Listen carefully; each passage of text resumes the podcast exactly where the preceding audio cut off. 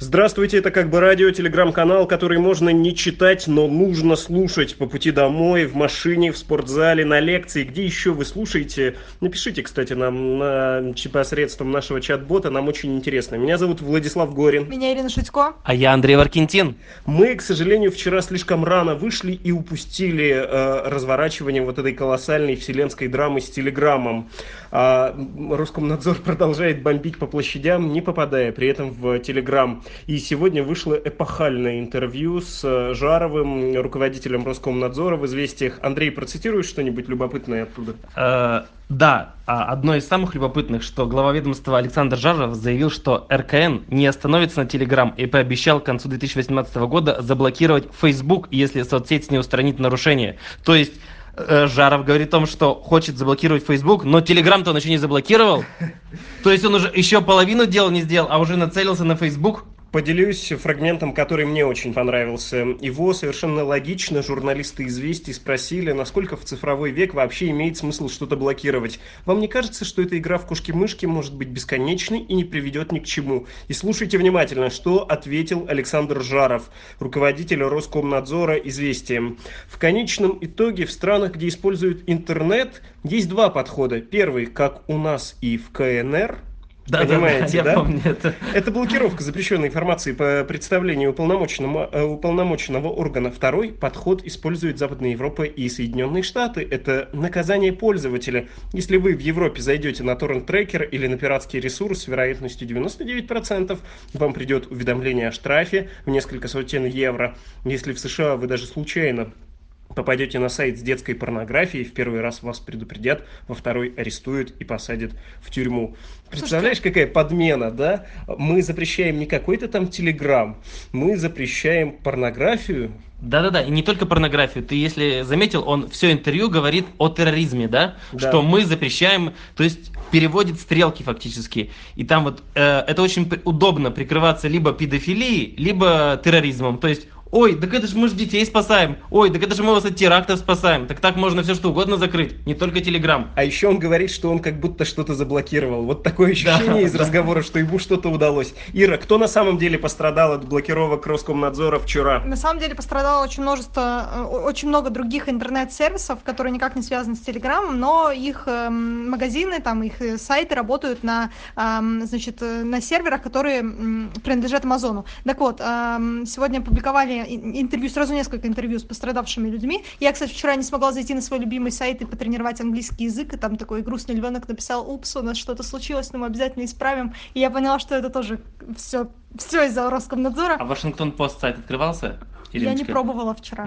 Там тоже можно потренировать свой английский. Спасибо тебе, пожалуйста. Спасибо тебе, Андрей. Духадовочка. Молодец, да. А, у меня есть Кто пострадал? У меня есть цитата владелицы интернет-магазина доставки цветов. Она говорит, что у нее сразу несколько интернет-магазинов, но один из них как раз размещен на Amazon. Вот с ним возникли неполадки. И она подсчитала, сколько денег потеряла. Говорит, что свой убыток от всего этого оценила бы примерно в 40 тысяч рублей. Сайт не открывался, напомню, несколько часов несколько часов, минус 40 тысяч рублей у предпринимательницы. Пострадали также владельцы сайта лайфхакер, все мы знаем. Тот самый лайфхакер? Тот да, самый, популярные тот самый. СМИ. Да, они э, тоже не смогли открыть свой сайт, им пользователи начали слать скриншоты э, там с мобильных устройств, что говорили, извините, ваш сайт заблокирован. Они говорили, что они уже с этим сталкивались, и когда блокировали, забыла что, что блокировали не так давно. А, короче, они там тоже все потеряли, перевели все свои сервисы, сейчас пришлось им это делать заново. А, говорят, что um, они зафиксировали 20% проседание трафика, соответственно, меньше получили денег от рекламодателей. Судиться будут с Роскомнадзором они? Никто, слушай, пока не заявлял о том, что они хотят э, подать в суд, но они больше предпочитают простой проверенный метод, просто перевестись с запрещенного на что-то более легальное. Хотя некоторые прям заявили, что на российские, эм, что это, я не сильна в терминологии, IP-адреса или что? Серверы. Короче, на российские угу. серверы они переходить не хотят. Самое смешное, что вчера Роскомнадзор свой собственный сайт, похоже, заблокировал. Да. Блокируя вот эти многочисленные зарубежные а, серверы огульно. Ну и спросили, конечно, Александра Жарова, что он думает по этому поводу, и он, мне кажется, дал универсальный ответ чиновника. Что бы ни произошло, можно отвечать так. Эта информация не соответствует действительности, она из серии «Мне позвонили и сказали», значит, это правда. Уверенно могу сказать, что в 99% случаев, и тут 9 десятых, кстати, ничего, выражаясь техническим языком, не легло, помимо как раз телеграм. А, скажите, пожалуйста, вы родились у вашей матери? Эта информация не соответствует действительности, она из серии «Мне позвонили и сказали», значит, это правда. Вы вчера... Вы мужчина? Эта информация не соответствует действительности, она из серии «Мне позвонили и сказали». Вы вчера, вы вчера напились и набили морду Да, снова эта информация не соответствует действительности. Я все-таки думаю, что Жарову надо немного поучиться еще у Дмитрия Пескова давать более такие, как это? Более лаконичные да. или более, более лак... пространные? Более лаконичные. Более лаконичные и бессмысленные по своей сути ответы. Более яркие. Нет, ну в бессмысленности они уже сравнялись, безусловно. Хорошо, ради чего все эти блокировки официально? Какая заявлена благородная цель? Безопасность? Безопасность, да. Ира, расскажи нам новости из э, сферы безопасности. Что там э, в метрополитене появится такого? Да, действительно, у нас эм, просто супер система будет работать. Я знаю, что такая, кстати, уже во всем мире и действует, а мы вот ввели только что. Распознавание а, террористы жетоны? не пройдут. Нет, не жетоны, террористы больше не пройдут в метро. Камеры, которые установили в московском метро в преддверии чемпионата мира по футболу, могут распознать в толпе лица, которые находятся в федеральном розыске. Вы знаете, у них есть база с фотографиями, mm там в профиль в А дальше что распознали? Распознали, и тут же сигнал полицейским они должны, я так понимаю, задержать а, человека. Но, кстати, на вопрос журналистов... А... Серега у нас террорист по коням, вот это они будут говорить? Мне кажется, да. А, самое смешное, что журналисты спросили, сколько террористов уже э, помогла задержать эта программа. Ответ... Ноль. А, нет, не совсем. Ответили так. Я знаю, что они ответили. Эта информация не соответствует действительности. Она из серии мне позвонили и сказали, значит, это правда. Значит, в метрополитене не ответили, сколько разыскиваемых граждан уже удалось выявить из темы, но заметили, что это количество существенное. Примерно то же самое, в принципе, ты угадал, да. Отлично. Все-таки, извините, а вот серьезный вопрос. Вот они зафиксировали, когда он заходит в метро, правильно? Правильно? Да. Ну, он ведь бомбу, извините, взорвет минут через пять. Какой в этом вообще смысл? Вот Я просто? думаю, что там какая-то должна срабатывать звуковая штука, и полицейские не должны допустить, чтобы человек воспользовался метрополитеном. Ну, будем верить ФСБ. Будем верить, действительно. Будем верить, а у нас же в стране как любят делать? Не для себя, а для приезжающих гостей. И в том числе эта система, которую... ты имеешь в виду? Нет, что значит попонтоваться? Показать себя, показать, какие мы радушные, как у нас красиво в городах, какие у нас красивые стадионы. Камеры, опять же, новые повесили, Да, ФСБ да? это ведь к чемпионату мира приурочено, да, я правильно есть, понимаю? Да. А Для как... мексиканцев, американцев и перуанцев. Да, как иностранцы смотрят на безопасность в нашей стране в преддверии чемпионата мира по футболу? У тебя, кажется, было такое сообщение. Какая главная было... угроза? Белиши у стадиона? Я тоже думала, что главная угроза белиши у стадиона или подпитые наши болельщики, или люди, которые не смогли попасть на стадион и забрались на соседнюю крышу и бутылками будут кидаться, например. Ну, есть же такая угроза? Да, конечно же, есть такая угроза. Это просто первостепенное, вот только что совещание, там как раз об этом обсуждали. Знаменитые бутылочные снайперы, да-да. Да, но тем не менее уже директор ФСБ сказал, что э, главная угроза перед чемпионатом мира по футболу это терроризм, как ни странно, и с ним будут, э, ну как, это понятно, да, это очевидно, во всем мире главная угроза терроризм, но у нас не белиши все Но у нас не белиши, а террористы, и... да. И, э, собственно, с ними нужно до чемпионата мира как-то разобраться, сказал директор ФСБ, мы будем контролировать, вот Телеграм, мне кажется, попал под эту Иностранцам не получится очутиться в этом безопасном месте, а все россияне могут еще оказаться, знаете, какое самое безопасное место в преддверии чемпионата, где можно посмотреть футбол без риска для здоровья. Исправительная колония. Совершенно верно. В тюрьмах Приморье откроют спортбары для заключенных. В преддверии чемпионата мира по футболу 2018 года сотрудники приморских тюрем и колоний решили позаботиться о том, чтобы заключенные смогли смотреть матчи. Для этого в учреждениях Главного управления Федеральной службы исполнения наказаний по краю готовят спортбары с телевизорами и приятные для болельщиков Я атмосферой. Скажу... Что это за атмосфера? Фан-зона, да? А а, зэк-зона, зэк-зона получается. Будут, а нет, будут, зона-зона. Будут, будут, да, фан-зона на зоне. Будут маньки ходить под официанток, чефирь будет особенно свеж. Вот как мне вот эта формулировка спортбар очень понравилась. Спортбар. Бар, бар в колонии. Да. Что там будут чефир реально подавать? Вот я тоже об этом сразу подумала. Ну это, кстати, замечательно, что люди смогут посмотреть футбол, потому что я помню один криминальный сериал на НТВ, и там а, следователь говорит, ну вот этому пойманному, говорит, ну что, следующие два, а то и три чемпионата мира по футболу ты будешь смотреть вместе со своими товарищами и так сплевывал. А то есть Да. и раньше можно было смотреть. У меня просто на самом деле есть личная история из детства. Я ездила в детский лагерь и был... А это почти Подожди, тюрьма. это почти тюрьма, вот именно. И я тебе скажу, там было гораздо хуже, чем в тюрьме. И эм, там как раз было евро, не помню какого года это было, 2008 не- Совершенно верно, в знаю. 2008 году было евро. Вот, какая- и- Какая ты юная. В восьмом году ты слушай. ездила в пионерлагерь. Да, и эм, О, я, мой. я хотела посмотреть игру сборной России, она должна была как раз быть в ночь, когда мы приехали туда. И я говорю своим вот этим вожатым, у нас же есть э, телевизор в нашей вот этой общей зоне, можно мы ночью, все многие хотели, мальчики особенно, можно мы ночью А ты посмотрим. хотела к мальчикам? Да нет, я хотела посмотреть футбол, реально. Она уже была тогда И-. Брунишкой. И они сказали, нет, нельзя. И потом они нас все за- запихали вот в эти комнаты, и мы слышали, слышали, что они-то там сволочи сидят и смотрят этот матч, вы понимаете? А это в Польше и на Украине тогда было евро. Нет, в 2008 было в Австрии и в Швейцарии. А, извините. Ну так вот, э, что будет происходить в приморских тюрьмах? Что за приятная атмосфера? Помещение колонии оборудуют, оборудуют техникой и удобствами, которые позволят смотреть футбольные трансляции в кафе для осужденных. Хотят создать атмосферу спортбаров. Туда поставят телевизоры, чтобы каждый футбольный фанат мог поболеть за любимую команду. Заключенные под руководством сотрудников колоний готовят плакаты, формируют группы поддержки, изучают команды и игроков. Изучают команды игроков, это замечательно. Мне кажется, что нужно развивать эту инициативу, и заключенные действительно должны составлять собой команды, проводить отдельный чемпионат, болеть за свои особые команды по своим особым причинам. Например, какая-нибудь команда Вологодский Ротор, сокращенно ВОР, поэтому за нее голосуют э, и болеют одна часть заключенных. Или, например, мошенники могут играть с насильниками, или, например, педофилы играют с- Команда мошенников не пришла. а- Наркоторговцы? И тем не менее признается победителем, потому что всех обхитрила. а Да-да-да. слушайте, случайно не в этой тюрьме а, сидят? все-таки моя мысль про сокращение вот эти. Какой-нибудь мурманский жилищник, это мужик сокращенно. Или вот команда, ты за какую команду Я болеешь? думаю, у них За Баварию. не в за Баварию. Сокращенно петухи.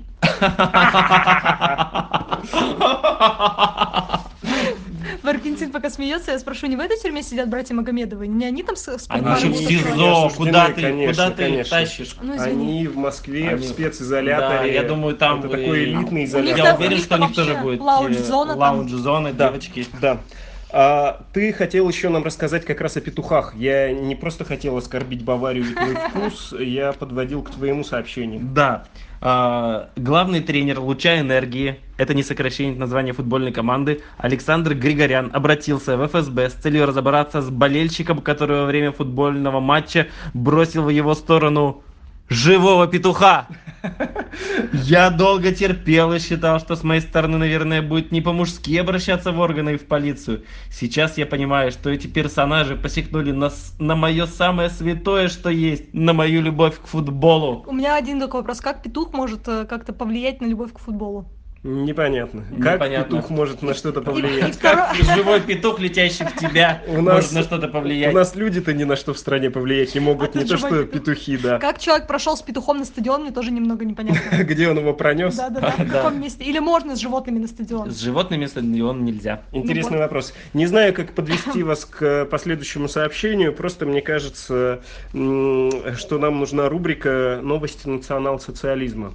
Дуров опубликовал логотип Роскомнадзора в черно-красно-белых цветах, напоминающих нацистскую свастику. Я хотел пропустить это сообщение, но сложилась, повторюсь, целая рубрика. Нет выпуска без Гитлера. Да, потому что Гитлер... эм, Кстати, о Гитлере. Да, Надо мы, по- мы начать. почему-то часто его вспоминаем, видимо, потому что можем.